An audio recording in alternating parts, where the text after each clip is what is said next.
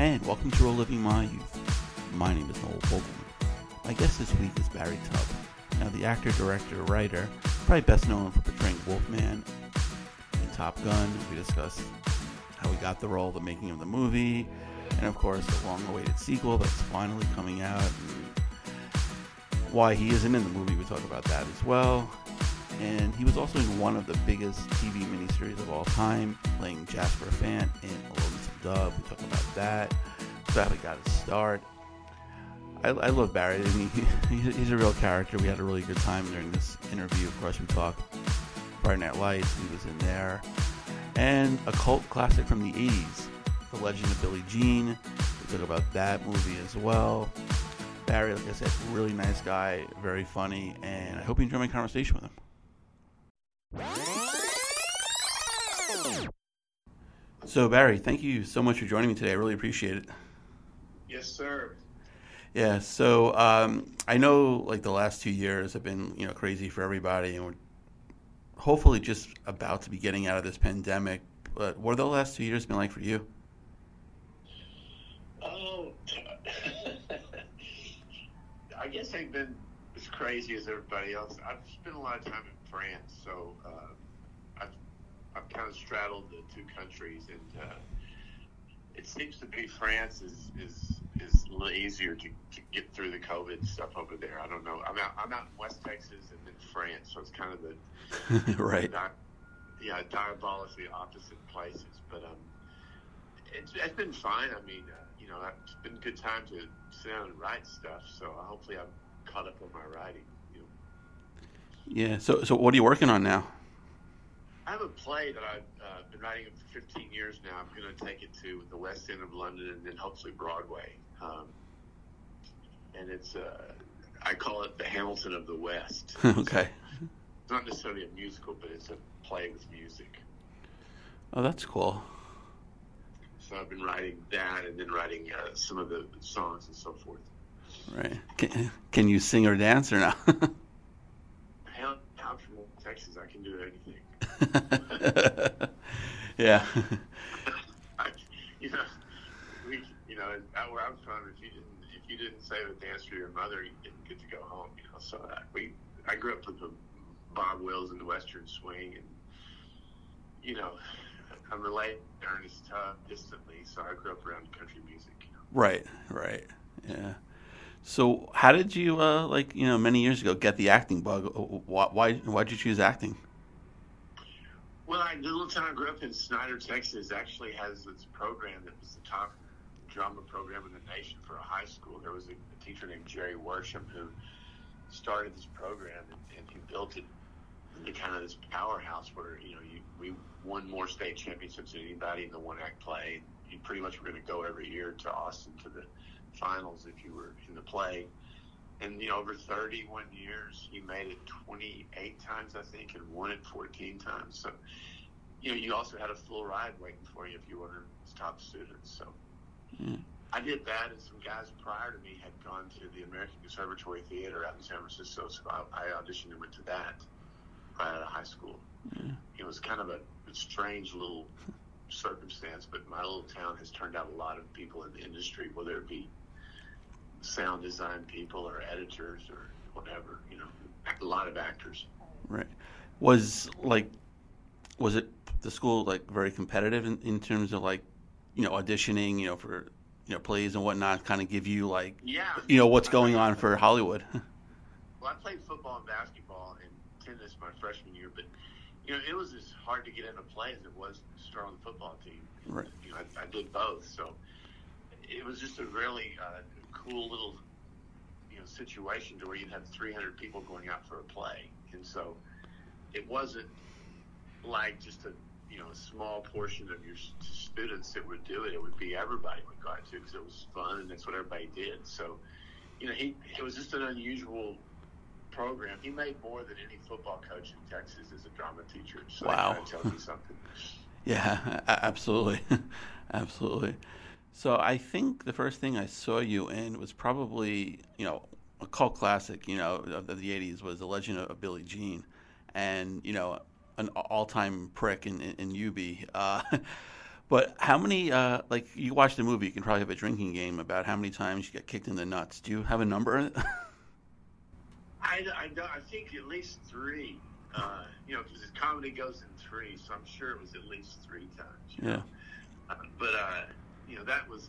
I, it's funny to hear you say it was a cult classic because we all went and saw it when I was doing Top Gun, and you know, we were all pretty competitive. And I think Real Genius came out for Val when we were doing Top Gun, so we all you know went to each other's movies and stuff, and we were just kind of like, eh, you know, whatever. Yeah.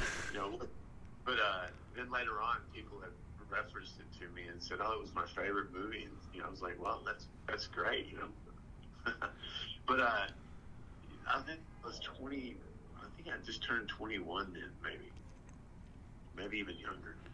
Anyway, Yeah. And I I, was a, I was I was definitely wet behind the ears as far as Hollywood goes. right. And I, wasn't that, like, I think that was Christian Slater's first movie, too, right? Yeah. Um, I shouldn't admit this, but I think I gave him a fake ID. I think I gave him an ID of mine that started his his trail, you know. right. And uh, Yeah. I don't know if I should admit that. I think he, I think now that the statute of limitations has run out, but Yeah, I think so. Again, like, I think I gave him my ID because I turned 21, and you know what he did with it, I don't know. Right, exactly. It was out of your hands. You can't condone it afterwards. Right. After that, I'm not sure what he. I know he had some fun somewhere along the way. Right. Yeah. And you know some you know, some great actors. You know Peter Coyote, who is like he's underrated. He's a fantastic actor. Anything he's in, he's he's really good. Yeah, Richard Bradford was my dad in it. Yeah. Great out. You know, Dean Stockwell was in it, which was kind of crazy because it was kind of his comeback. Right. This is, you know, this is prior to Blue Velvet or any of that. And uh, I remember Dean bought the one of the station wagons to drive back to New Mexico in. So they they had three or four of the of the cars that the, the girls drove, you know. And anyway, he, he I remember he that's kind of odd, but he bought one of the cars from transportation and drove it back to New Mexico. Okay. He was selling. I think he was selling real estate then. Right. Yeah. not, Hollywood's not always you know paid with gold. You know, no matter no matter how you're doing for a minute, there's always something around the corner. Yeah. Exactly. It's, it's like you know baseball in the '50s. All the players you know sold insurance in the off season. It's not like it, how it is now. Yeah, yeah. It's now people. You know, it's people are now you know selling themselves on uh, how many views they have or what or, or how many followers they have. I guess, which is a whole different whole different measure. You know, uh, people are famous for being famous, necessarily famous for being talented. Yeah, uh, that, that's for sure. And now there's so many more avenues for these people. Like you know, when you were starting out, you would never even heard of these people because they didn't have a you know a platform to you know just take pictures of themselves. Yeah, it's you know when I was in Paris all of the first of the year last year, you know I was amazed at the amount of people that would walk around with selfie sticks. It Yeah. just seems seems it's just such an odd thing to me to like you know document yourself in front of the Louvre or something. It's like why don't you go in the Louvre and look at some paintings? You know, yeah, and, Why and don't jo- you, you know. It just seems such a presentation. It's so presentational that there's something so false about it that it just kind of makes you go, "Oh man," you know. It has nothing to do with, especially with acting or with, you know, developing a story or a script or you know, really sinking your teeth in something. It has so little to do with that. But then, I guess that's a determining factor now on if people are in movies or such. They look at they look at the number of followers they have and say, "Oh, well, we need to give the role to so and so because they've got you know 18 million followers." It doesn't, it doesn't go to the person that's the best actor necessarily. It goes to the person that has the most followers. You know, it's just a it's a totally different business from when I started in you know, the early 80s. right. And and all those people just want like the instant gratification. You know, it's if they don't hear, you know get like a thousand two you know a thousand like likes within like two minutes, they consider themselves like a failure. You know. I hope I never know that one. Yeah. yeah. I, I dipped my I dipped my toe in it because I did a little kind of a cartoon thing, a little animation uh, um, thing on my character not being in the new Top Gun, which I'm sure we'll get to. Right. I think it's under it's under dangerzone.com. I think you can watch it, and you know I had to enter into the fray of like you know Instagram and TikTok and all that, and I, I just I wasn't any good at it because I you know there's there's some anonymity that is really great. It's I've, I've been able to always stay below the radar, kind of. You know, I, I enjoy it that way. Yeah, but you you still getting like noticed now? Um, you know, people think I slept with their wife. You know, like, they'll be sitting somewhere in an airport bar and they'll look at you and kind of go, you know, I know you, and you're like, nah, you probably don't. And you're like, yeah. yeah, I do. It's never. They always, you know, it's they always opt for the for the negative part. It's they have seen you in something, you know. Right. And you know, I mean, I I earned this face, so unlike some people that are the, my same age that have you know gone to a doctor or whatever, I'm like, I'm proud to look like this. Shit, I worked hard to to, to, to do this, you know. Yeah, absolutely. So, yeah. It, it's so it's so contrary to you know being a cowboy, which is where I came. Background I came from is you know we don't we don't worry about shit like that. We just get on with it. Yeah. So pretty much what you're saying, you're still getting kicked in the nuts around. yeah, he's getting kicked in the nuts in different ways. Yeah. Hollywood. You know that that was probably good that it started early on in my career, getting kicked in the nuts by Hollywood.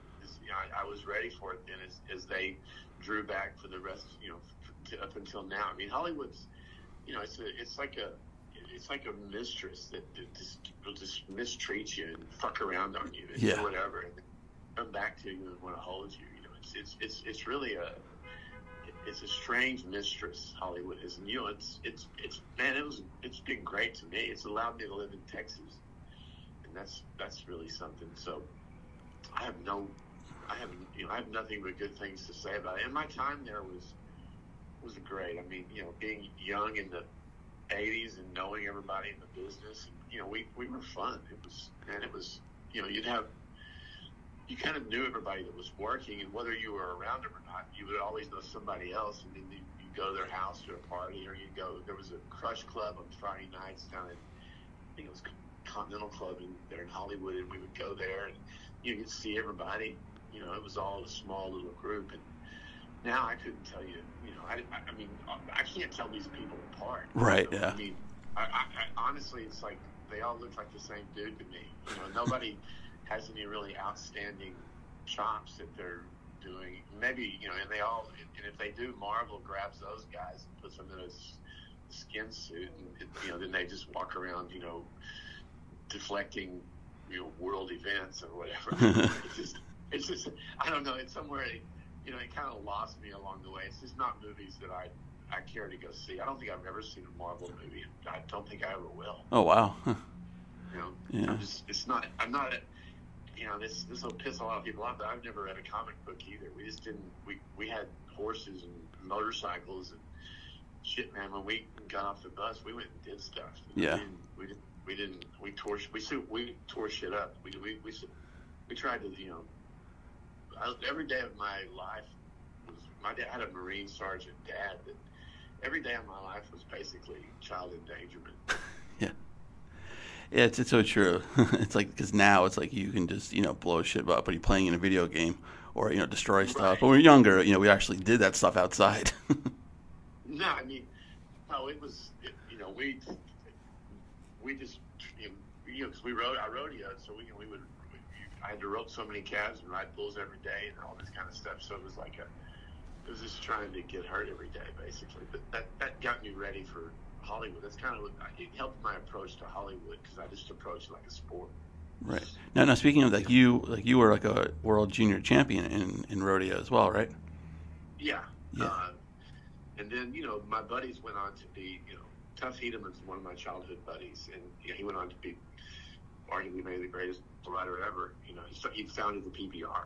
Okay. And uh, I think he won four world championships. But uh, you know, I grew up with those guys, you know, and so when I did Lonesome Dove, actually it was fun because they were they were down there in Del Rio at, at a thing called the Super Bull, and I got to go, you know, like pull their ropes and stuff because it was like both my worlds colliding, being able to do Dove and then having the, all my bull riding buddies coming, you know, it was fun. Yeah. Did you ever like consider like going pro?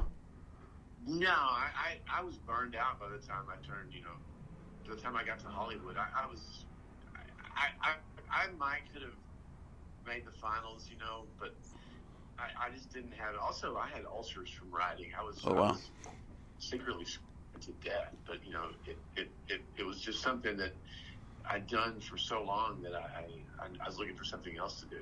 Luckily, the, the acting thing came along. Right, right, yeah. I, I used to work. I, mean, I don't know. I, who knows? I mean, shit. you know, it, it's it's it's it's amazing. The, the bulls they ride now are, are almost unrideable, and I can guarantee you, I couldn't have ridden those. Yeah. I mean, they're just they've been bred up to a point to where they're literally unrideable. Right. You know, and uh, I mean, my hats are off to the guys that get on them because there's a good chance they're not going to ride them. Yeah. Yeah. That's a whole difference.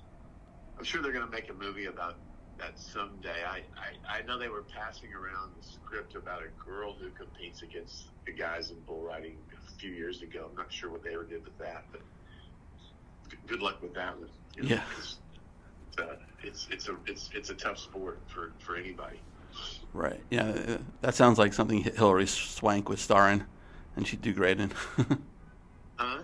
I, I, that would be something like Hilary Swank would like star in, and she would just you know knock it out of the park. right. Yeah. But, yeah. You know, you know, anything that brings people to the to the to that to rodeo is great. Right.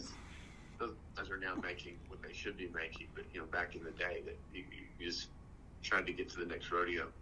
But um, you know, I, it, it, Hollywood, you know, had Hollywood's always kind of missed the West a little bit. You know, that's a whole different conversation to have. But they they they try to you know uh, amp it up to where it's not realistic. Because you know, because the reality of a of a cow is is hard work every day from sun up sun down. And right. They, that's not very rom- it's romantic to say that, but it's not very romantic to do it. Yeah. Yeah. But, um, anyway. Yeah.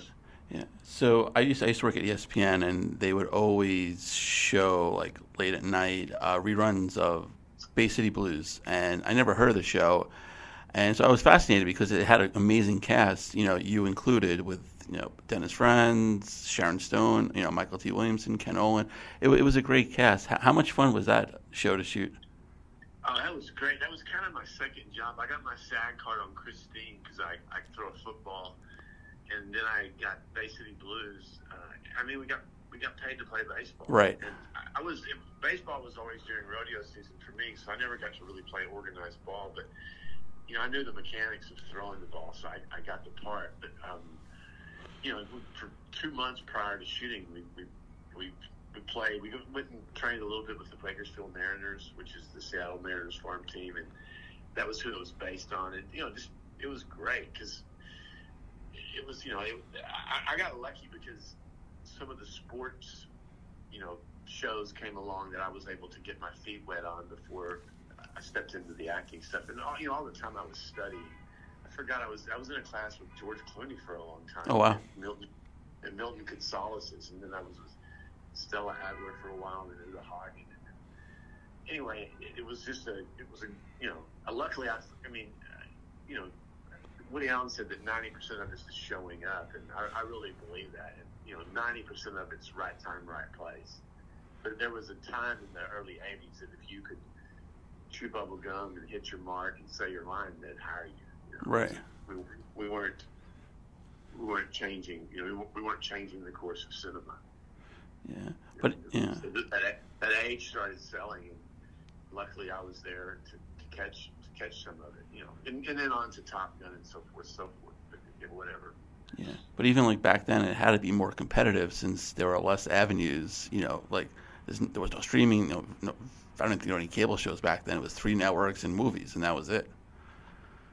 Yeah, there was, you know, the, I mean, I remember Charlie Sheen brought the script to uh, Top Gun over to my house because he just met with Tony Scott, and he said he told Tony he would be the man in the booth be in that movie. that was so funny. And Charlie, I don't think he hadn't done Platoon, that's for sure. He'd done a couple things, but his dad Martin had played my dad in a TV movie called Consenting Adult. Okay. Tom.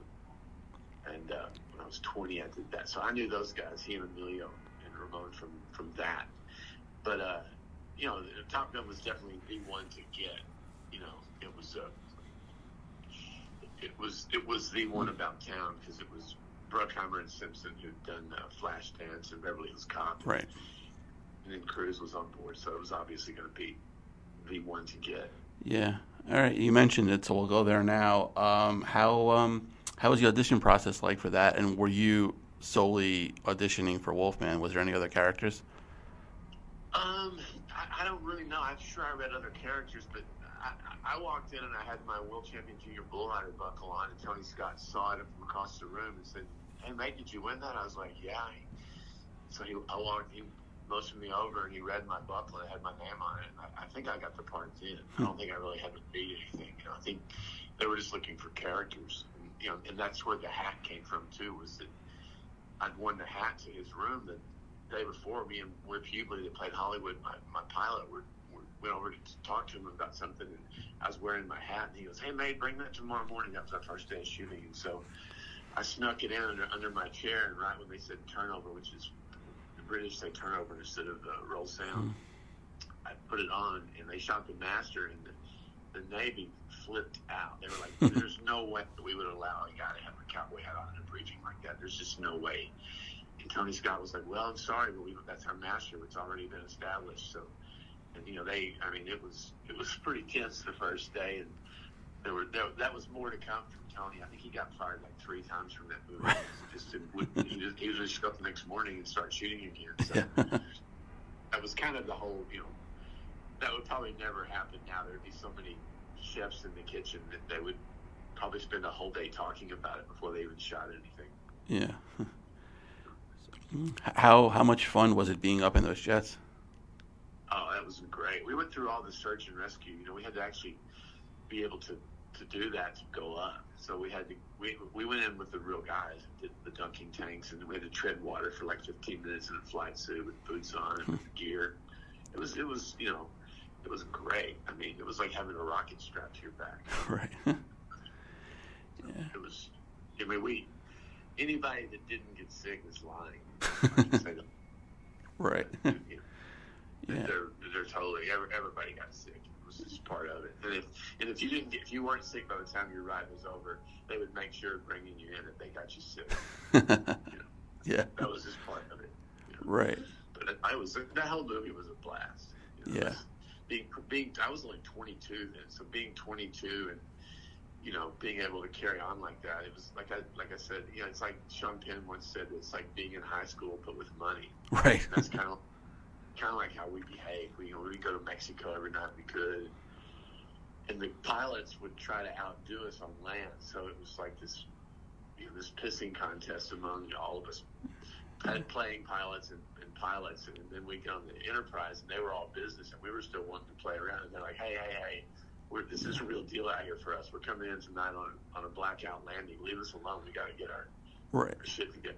Yeah. It was it, that was there were so many elements like that that were were you know just fun. I mean, it was you know I, I would have I, I didn't tell them that I would have paid them. yeah. Now um, you know have the call sign Wolfman. If you could pick another call sign besides Wolfman, what do you think it would be? Oh, definitely, it would be Dickhead. I would have loved to have been Dickhead, and I think if they would have come up with the call signs after we'd done the movie, I think I might have gotten, I might have gotten my wish. I think uh, Dickhead would be the perfect one. Right. The guy that flew, the guy that flew us was named Bozo. Okay. And that was kind of strange because he was a RIO at one point, and he they were in an F fourteen, and he said, "Cut left engine." I mean, right, and he they lost the plane. They ejected. so he got uh, he got the call sign Bozo, and uh, that's who flew us was Bozo. So uh, you know, there's all kinds of there was all kinds of crazy. There's still some of those. My buddy, I grew up with a guy riding bulls named, named Todd Watkins, who became a captain in the Navy, and he went through. He, he was an F-14, flew for a while. He flew uh, Hawkeyes, but his call sign was Cowpie. Okay. And uh, he was a bull. He was a great bull rider, and he saw Top Gun and quit riding bulls and, and went to the Navy and you know, moved on up. He, he, I think he mustered out as the Arrow Commander at Point Mugu. Well, But um, we're, we're still good buddies. yeah, and, and imagine like the uh, enrollment rate for after Top Gun came out was pretty high. Yeah, I think 35% it went up. Um, you know, they just paid for the Paramount just paid for the jet fuel, and they got everything else for free. So it was it worked for both parties. The Navy got Yeah. 35%, you know, increase in their enlisting, and then Paramount got a hit movie for. That They decided to make a sequel to 38 years later. Yeah, yeah. W- why do you think it took so long? Uh, who knows? Yeah, I mean, Cruise. I, I think Cruise had to make Mission Impossible 12. yeah, right. Yeah, He had, uh, you know, you know, whatever. I mean, they, they, I mean, it's sort of like a, sort of like shooting fish in a barrel. If you, you know, really and truly, if you want, you want to shoot fish in a barrel.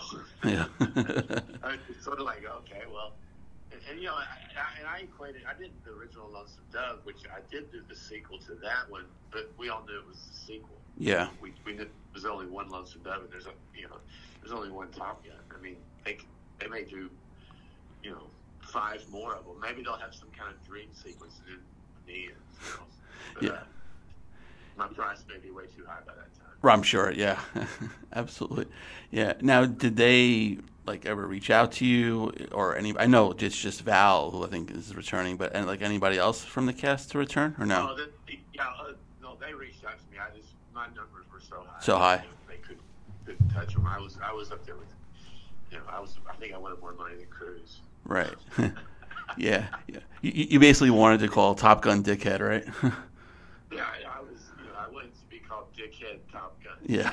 You know, and yeah. it was it was there was never any conversation. You know, it's it's you know I, I just think it's funny that like you know that they're they're playing. You know, I guess it's been long enough now that this will this will be the first Top Gun to a whole new generation.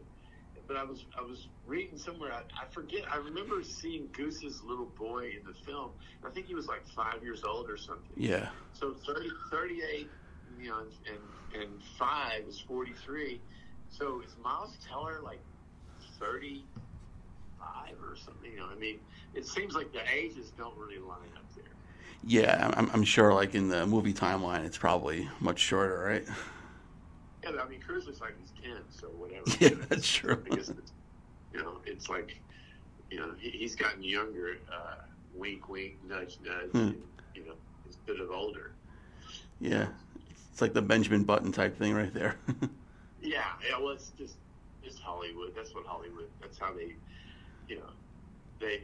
The, the thing about Hollywood. I mean, I'll, I'll say this is a little bit out there, but you know, you could spend your whole life on the treadmill of Hollywood, or you could go have a great life. yeah. And lucky for me, I exited stage left and moved to France in, in 1991, and then moved back to Texas after that. And man, I just like had the greatest life ever. And Hollywood was a few chapters of that, but there's been a whole lot of other stuff that goes on that it, it makes life much more complete than just waiting for the phone to ring in Hollywood. Yeah. You, you- you're, you're absolutely right. So now, There's so I'm sorry, go ahead. oh no, I was just going to, I was going to talk about uh, Lonesome Dove, but you can, you can go. But no, it's it's just that, that was when I did those two in the '80s. I did. I was 22 when I did Top Gun. I was 25 when I did Lonesome Dove, and you know I was just looking around at the how many movies were being made and who was on the A list, the B list, the C list. You know where do you fit in? And you know if you're not getting straight offers at that point, you're more than likely going to be down the call sheet a little bit. And I was just like, okay, you know, we only you only have so much of life to live, and it, is it going to be waiting around Hollywood, or is you should go out and, and you know and create your own stories? And you know, I I, I kind of went out where the stories exist, and have, have you know I've directed a couple, three, four movies now, and uh, you know I, I live where the stories are basically. Yeah. Now, you, you mentioned like you know directing, like you know creating stories. Now, Mhm. I'm sure those are going to be like independent movies. So, how difficult is it to get like funding for those movies to get them released? Impossible. Yeah. It's impossible. I mean, it's it's a bad. It's not a good bet. You know, uh, there's and also it's now that everybody has a camera. Right. you know that there's it's it's super competitive. You know, hopefully you have a, a good story that can attract good actors. And uh, I, I don't know. I mean, it's you know, it's a, there's been such an influx of of tech money, but you know, you can, there's only so many good stories. Right. So if, it's not on the page, it's not going to be on the stage. So the main thing is to have a good script, and that will attract the right investors. That will attract the right actors that'll attract the right camera people. You know, it's it's it all starts with a script. Yeah. How many projects have you started? You can't, you can't bullshit your way through that. Yeah. Yeah, right. How many projects have you started where you just had to like just tear it up and start from scratch because it wasn't going to translate on screen? Well, you don't tear them up. You just let them go into kind of a turnaround. You know. Okay. I I I, I had this crazy thing that I don't really sit down and write something unless I intend to make it. Right. And, and I'm gonna I'm gonna make it by hook or by crook. And, and maybe it's just that sort of naivety I have that if I'm going to go to the trouble to sit down and write something, more than likely I know where I'm going to shoot it before I wrote it. I know who's going to be in it, and so you know it's just a matter of painting by numbers, kind of. And also, I don't. You just don't have these elaborate chase scenes that cost millions of dollars or anything. Yeah. You just you try to keep you, you write it into a budget you can do. And unlike Hollywood, which they they just go, you know, they just especially these these later series that Amazon's funding and, and Netflix and all these. I mean, they're they're throwing so much money at those things that it's like they don't they just want content. Right.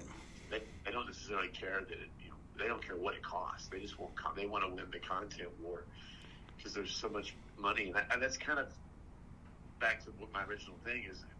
You know, I, I read Jack Nicholson said recently that he doesn't do movies anymore because you know they aren't doing things he wanted he wants to see, and that's that's kind of like where they're at. There's there's so many different avenues and different things, and some of these stories are good maybe for the pilot or this or that, but they don't really sustain the you know. You know, I'll, I'll kind of seg back into Top Gun there. I mean, we were characters. Yeah. We were we were characters. I mean, that was the whole thing. Was a bunch of bunch of young lions pissing on a tree. You know, we were all these characters trying to give each other as much shit as we could, and everything I said in that movie was not in the script. Okay. So it was just about making stuff up. Like you know, I'd snuck some porno in instead of a MIG fight right before we scene on the uh, you know where I say the line. My first line about it just gives me a hard on. That line came because I'd snuck some porno in in the VHS. We were supposed to be watching these MIG fights, but all of a sudden this porno came up and everybody started laughing. And I, I think I said that line, and Tony Scott heard me. And next thing I know, spun the camera around on me, and I'm saying that line. Wow. So that's the kind of stuff that I, you know, I, I don't know. But you, you got to have actors that are good on their feet, you know, that aren't, you know, that are mostly. And that's kind of where the stage thing comes comes in. Is that most stage actors can, can roll with it, you know, improv or whatever, and you know, they're not these cookie cutter actors that you know, have, you know, just you, you got to be able to roll with it on stage because anything can happen. Right. And speaking of being on stage, you were with some greats with Mary Tyler Moore and Lynn Redgrave back in you know back in the day. So I know being on stage is a lot different because there's no net compared to you know movies. But as an actor, do you prefer being like in front of a live audience or filming a movie? Well, I was naked in that play also, so I was it was Right. the double. Yeah. Being on Broadway, I was naked on Broadway, so it was like, okay, what else do you want to see? I- You know, I think every actor that came from the stage always wants to go back to the stage, which is kind of where I'm heading now with this play of mine. Um, I, I think that that's kind of the purest way, you know, it, that, to develop characters and to do these things. It's and now say that, and you look at the list of plays on Broadway, and it's it's regurgitated movies they're doing. You know? Yeah. It's I say that, and all of a sudden, that maybe they're out of bullets, and they're just using movies that they know are these formulas that work, and maybe the butts in the seats aren't really the people that used to be the butts in the seats. I don't know. It, I I think that any actor that, that came from the stage and, and you know trained and all that always wants to go back to the stage because that's where they feel the, the, the that's where they feel the purest. Yeah, I'm. But, uh, Sh- I, I don't. I, I'm thinking in my head of all these people that have never even walked on a stage that are these huge movie stars and, and such, and so it's like, you know, they may maybe they should. You know, a lot of the English guys, and especially a lot of the a lot of the women, are really good. You know, that they there's a whole passel of them that came from the stage that really dominate a lot of the movies uh, because of their stage training. They're able to translate to movies pretty easy. It's just it's just bringing it down to where a camera gets it, bringing it back up to where the audience gets it in the, on, in the stage, you know. But uh, I, I, I don't know. I'm, I'm baffled at Hollywood. Yeah, so I would probably say I like o- I used to love to open the newspaper and go, okay, I want to go see that. I want to go see that. Nowadays, you go on uh, Fandango and you're like, ah, you know, okay, well, maybe I'll go see this, but Right. know, yeah, because now there's like there's so much like avenues for content, yet everything is being rebooted and remade, and it's just regurgitated. And I, I wouldn't be surprised if in five years we see Top Gun the musical on Broadway, right? Oh, I think that's already in the works. Okay. Yeah. You know, um, and that's and that's you know that's that's it's all you know it's always about the buck. I mean, they're you know they there's I mean Top Gun two is going to probably set the summer record for the opening. You know, uh, should it should I mean. Um, but that's just it's, it's where it's headed. You know, it's it's it's it's all about, and that doesn't, doesn't necessarily make it good. It's Right. just made me sold the most tickets. I, I'm I'm a real kind of curmudgeon about that. Like, just because somebody, you know, I, and I maybe let's see what Rotten Tomatoes says about it. They may they may tear it up. Uh, who knows? But uh, I could we could go on for hours about this because I don't necessarily think Hollywood itself knows where it's headed. I, I think it, it gets kind of a guessing game of, and that's why they put these the Marvel characters and things in because people are familiar and they know they're going to go see them. They know it's going to be that, but nobody's trying anything new really uh, that I know of. That, you know, that maybe they can surprise me with some stuff. Yeah, Like when, when Parasite won, I actually met that guy. You know, that was a good movie, but who, who would have thought that would have won Best Picture? right. Yeah, So Hollywood's like uh, you know Hollywood's that mistress all over again. She she, you know, she they she's got good loving, yeah, but you never know you never know when you're gonna get it. exactly. but yeah, but when she raises her hand, I know I'm gonna say something though that like, gets me in big trouble. I I, I, don't have the I don't have the filter that I'm supposed to have. I never have. That that's gotten me some jobs and gotten me thrown out of some offices, but you know I, I don't have all the the correctness that I should. I, I should be more uh, polished in my uh, presentation. yeah. Well, I figure at, at this point in life, why change, right? Yeah, Yeah, yeah, I, I'm with you. yeah. But uh, this point in my life, it's just it's it, it would be fun to do do direct a couple more movies, little small movies, and then have my play go to Broadway. That would be I'd be like, okay, that's great. I don't I wouldn't want to continue trying to regurgitate something or, or make something. You know, right. it's just it just doesn't it's not interesting. Yeah. So how much fun was like doing Lonesome Dove? I mean, just you know, obviously just being on a horse and you know the the, the cast was amazing, and that was like an age where the TV movie of the week and the like miniseries were big, and they don't have that anymore. But just how how fun was that experience? Oh, it was incredible. I mean, you know, Robert Duvall would be at the catering truck in the morning while we're getting our breakfast burritos, and he'd say, "We're making the Godfather of westerns," Hmm. and I mean, he would know. Yeah. I mean, he's Tom Hagen, Right. so it was uh, that that was incredible because you know it was a. You'd look around and there'd be Danny Glover sitting there, and Tommy Lee Jones, Diane Lane, Anjelica Huston, you know, uh, Chris Cooper, on and on and on. You know, uh, Frederick Forrest, all these. You know, it was it was a lot of people from the movies that were in, in this show. Uh, D.B. Sweeney, my buddy. Um, you know, a lot of different different people. I mean, I mean, Steve Buscemi's in that. Like, you know, Yeah. Glenn, Glenn Head, yeah, Rick Schroder, on and on and on and on. But uh, it was just an incredible. It was incredible to do that for 15 weeks. Right. And at, at one point, Sweeney and I were arguing about how to how to drive the cattle or something. And I said to him, I said, "Hey, Sweeney, if I wasn't doing this, I'd be doing this." You know. So Right. Listen, listen to what I'm saying. yeah. I had yeah I, I had DB on last year. Great guy. Oh, yeah. yeah, he's fun. He's fun. We're still buddies. Yeah, yeah. So, um, were you surprised that they that they made a sequel or no? Oh, I knew they would because because McMurtry had written all these sort of prequels and sequels, the original script of Lonesome Dove was written for John Wayne, Jimmy Stewart, and Henry Fonda. Oh wow. Uh, and he bought it back from Paramount and turned it into a, a book.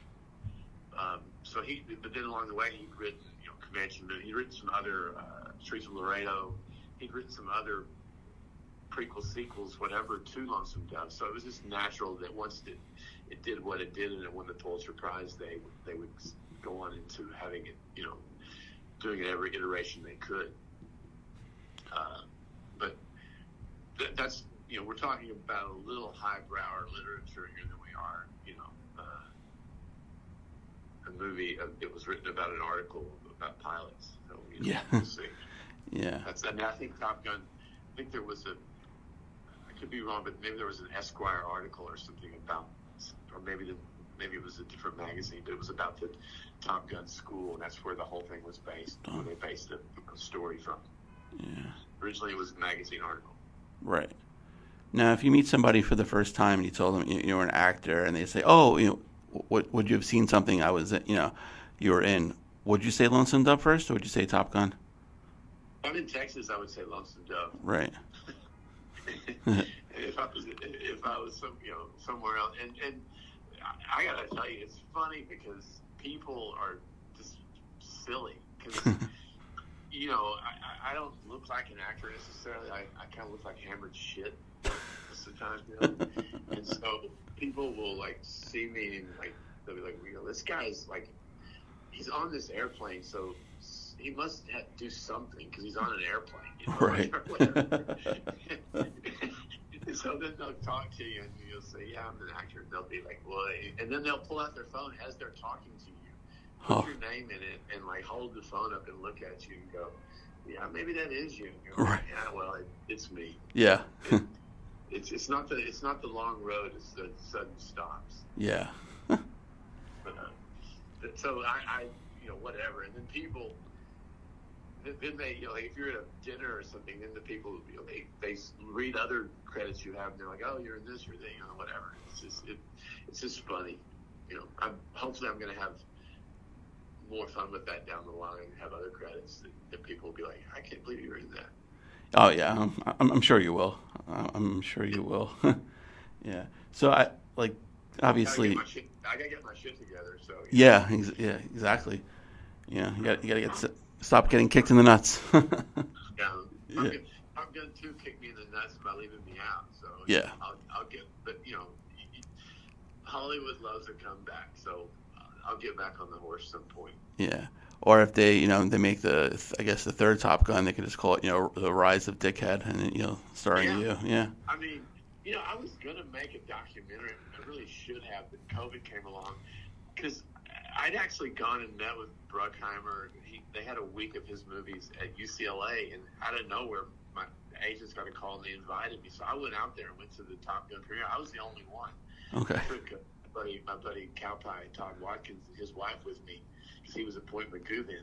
Anyway, you know, I, I said to Bruckheimer, you know why I'm here, and he said something like, "It's not going to work." I didn't know if the movie was going to be made or I was, Yeah. wasn't going to work out for me. I didn't know, but uh, you know, it's it's just like it, I, I was I was thinking about making a documentary of a guy that is just waiting for the phone to ring. So you know, everywhere I go, you have this Wolfman character sitting there. Because I mean, I had shit that you wouldn't believe. Like I was in Barcelona, Spain, and sitting there at a cafe on the Rambla, and all of a sudden these guys come up in flight suits and the table next to me, and they're just one of the guys has a Wolfman hat on in the glass. Oh, wow.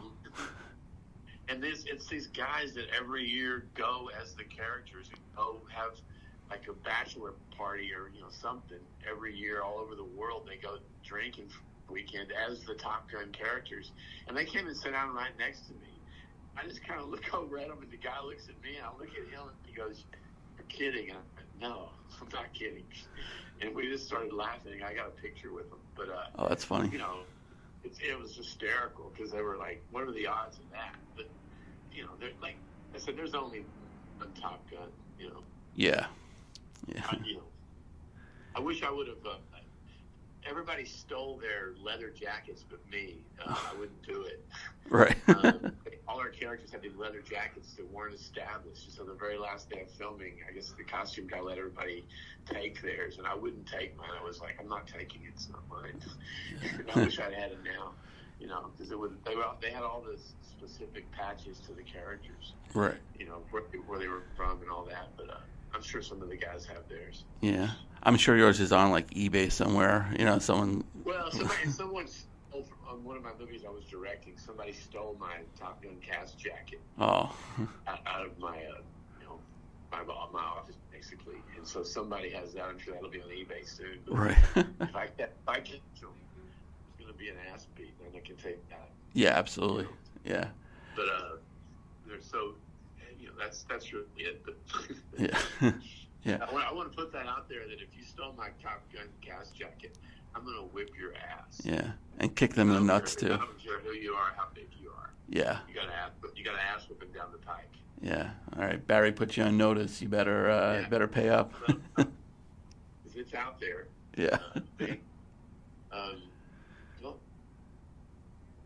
Yeah. So, you know, obviously in Texas, you know, football is huge as well, and you know, one of the like, probably one of the best shows the last 25 years was Friday Night Lights, and you were in like the last couple of seasons. Uh, just talk to me about that experience and how like authentic was it to like real high school football in Texas? It was incredible. Um, you know, I knew Pete Berg from before. and He and I dated these two girls that lived together. So I knew Pete Berg when we were young actors, you know. And uh, his cousin wrote the book. I remember going on the set and being in the makeup trailer and saying, I bet I'm the only person on the show that actually played football against Permian. And, and Brad Leland said, no, as a matter of fact, you're not. We, we played them, I think, for the state championship. He's from Plano. Anyway, uh, it was great. It was that was a. I mean, and I, I agree. Jesse Plemons is still a buddy of mine. Okay. He played he played Landry. you Right. know. I honestly had never seen the show when I got it, which is kind of par for me. and so me and my girlfriend, we we sat down and like kind of binge watched the first three seasons. And man, I was like, this is incredible, you know. And uh, so I showed up on the set. I was kind of, you know, I was kind of like, oh man, I, I love these people. I already, you know, I was like, I was probably the happiest I've ever been on a set because I followed the show uh, from the from watching the first three seasons. I was like, oh, that's so and so, that's so so and so, you know. And it was like, okay, this is gonna be fun. Hmm. so yeah, I mean, that, that was my hats off to those guys all the way around because that could have been as bad as it was good. Yeah. but it, it was definitely authentic. I mean, there's there's a certain feeling if you played high school football in Texas. There's a certain energy in the air when you pull up to a stadium and the lights are on and you're going into the stadium, whether you played or your your kids are playing or your grandparents or whatever. There's some kind of electricity in the air that that happens because you know it, there's a lot on the line there. Every every little town's all of their pride is you, you have it on your shoulders that night. You know. Right. Yeah. I mean, because you know, I, I grew up in New York City, and like very, I don't know, maybe five schools have you know high school football teams, and it's you know such a different a- atmosphere. Um, so I, I can imagine how you know exciting it is to have a, a school in a town that has high school football. Well, the whole town, the, the whole lifeline of the town is, is based on how good the football team is. Right. I mean, I mean, I'm, I'm going to say that, you know, we had uh, Snyder's kind of an old town, so we had people that would maybe their parents would get jobs at certain companies if they were kids were good football players, much like Permian. I mean, I mean, I remember lining up across the guys from Permian in a scrimmage, and they were wearing some of them were wearing wedding rings, and they had like one of them, one of the guy had a tear tattoo, which I guess meant that he'd killed somebody. I mean, it was it was like they had to call it off at halftime because they were killing us. Um, but you know, that's just West Texas. I mean, it was very important to to have a good football team, Yeah. and uh, there was there there was rivals that you know there would there would be fights in the stands that, that would be like New York City. Right. you know, there would there would be things. You know, I mean, there would be huge. You know, it was a lot at a lot at stake because that's all a lot of these little towns have was their was the pride of their football team. Yeah. Um, and I think Allies captured a lot of that. Right. Uh, and they because they did that kind of weird flip where they did a different team. You know, I think in Yeah. year three or something. You know, and, and I mean that that works. I like when the coach moved, it was just it was a. I would have never thought on paper that would have worked, but it actually worked. Yeah, it was great. They brought in, you know, Michael B. Jordan, like a young Michael B. Jordan. That's when you, you were brought in, and yeah, it, it definitely worked. It kind of changed, like you know, into more of like an urban setting. Right. Yeah. No. And, and I, that that that that was some really good writing. That you know, like I said, it's not on the page. It's not going to be on the stage. Right. Pete, Pete and all those people really, really, I had my hats off for their writing on that show because they had, and they, you know, they expanded on a lot of things that were true to life in, in small Texas towns. I mean, I, I live in a small Texas town, so I know, you know, the different dynamics of the town. You know, that you know, they, they go on and, and they they captured a lot of that. Yeah. What what position did you play in high school? I was wide receiver. Okay. I was uh, I was number two in the region my junior year, and I didn't play my senior year because I was going to be an actor. Oh, okay. I, I was probably the only junior you ever knew that took ballet and rode bulls at the same time. yeah. I knew I was going to need it when I got to school in, in, in San Francisco. So I, I was, I was like I said, I was trying to approach the whole Hollywood thing like it was, a you know, Right. How, who do I kill? How do how do I win this? Yeah. Absolutely. but uh, yeah, Barry, I really appreciate your time again. Uh, this was great. Good, good luck with the play. I would love to see it when it comes to Broadway. Yeah, I'll keep you. I'll keep you posted. I mean, I'll uh, you know, I'll, I'll be loud and clear. Then I'll I'll be uh, I'll be shit, yelling from the mountaintops if we get to Broadway because I've, I've there's something about returning to the Great White Way that you know once you're there, you always want to go back. And a special thanks to Barry for joining me today. And if you have a guest suggestion, hit me up on Twitter at the first Noel 19 or like the page Living My Youth on Facebook. Go to iTunes, check out all the past episodes we've had. While you're there, please rate and review the show. Don't have iTunes? Not a problem. Show can be found on SoundCloud, Spotify, Podbean, Amazon Music, basically wherever you can find a podcast. A new episode comes out every week, every other week, whenever. Stay safe, everybody. We'll see you soon.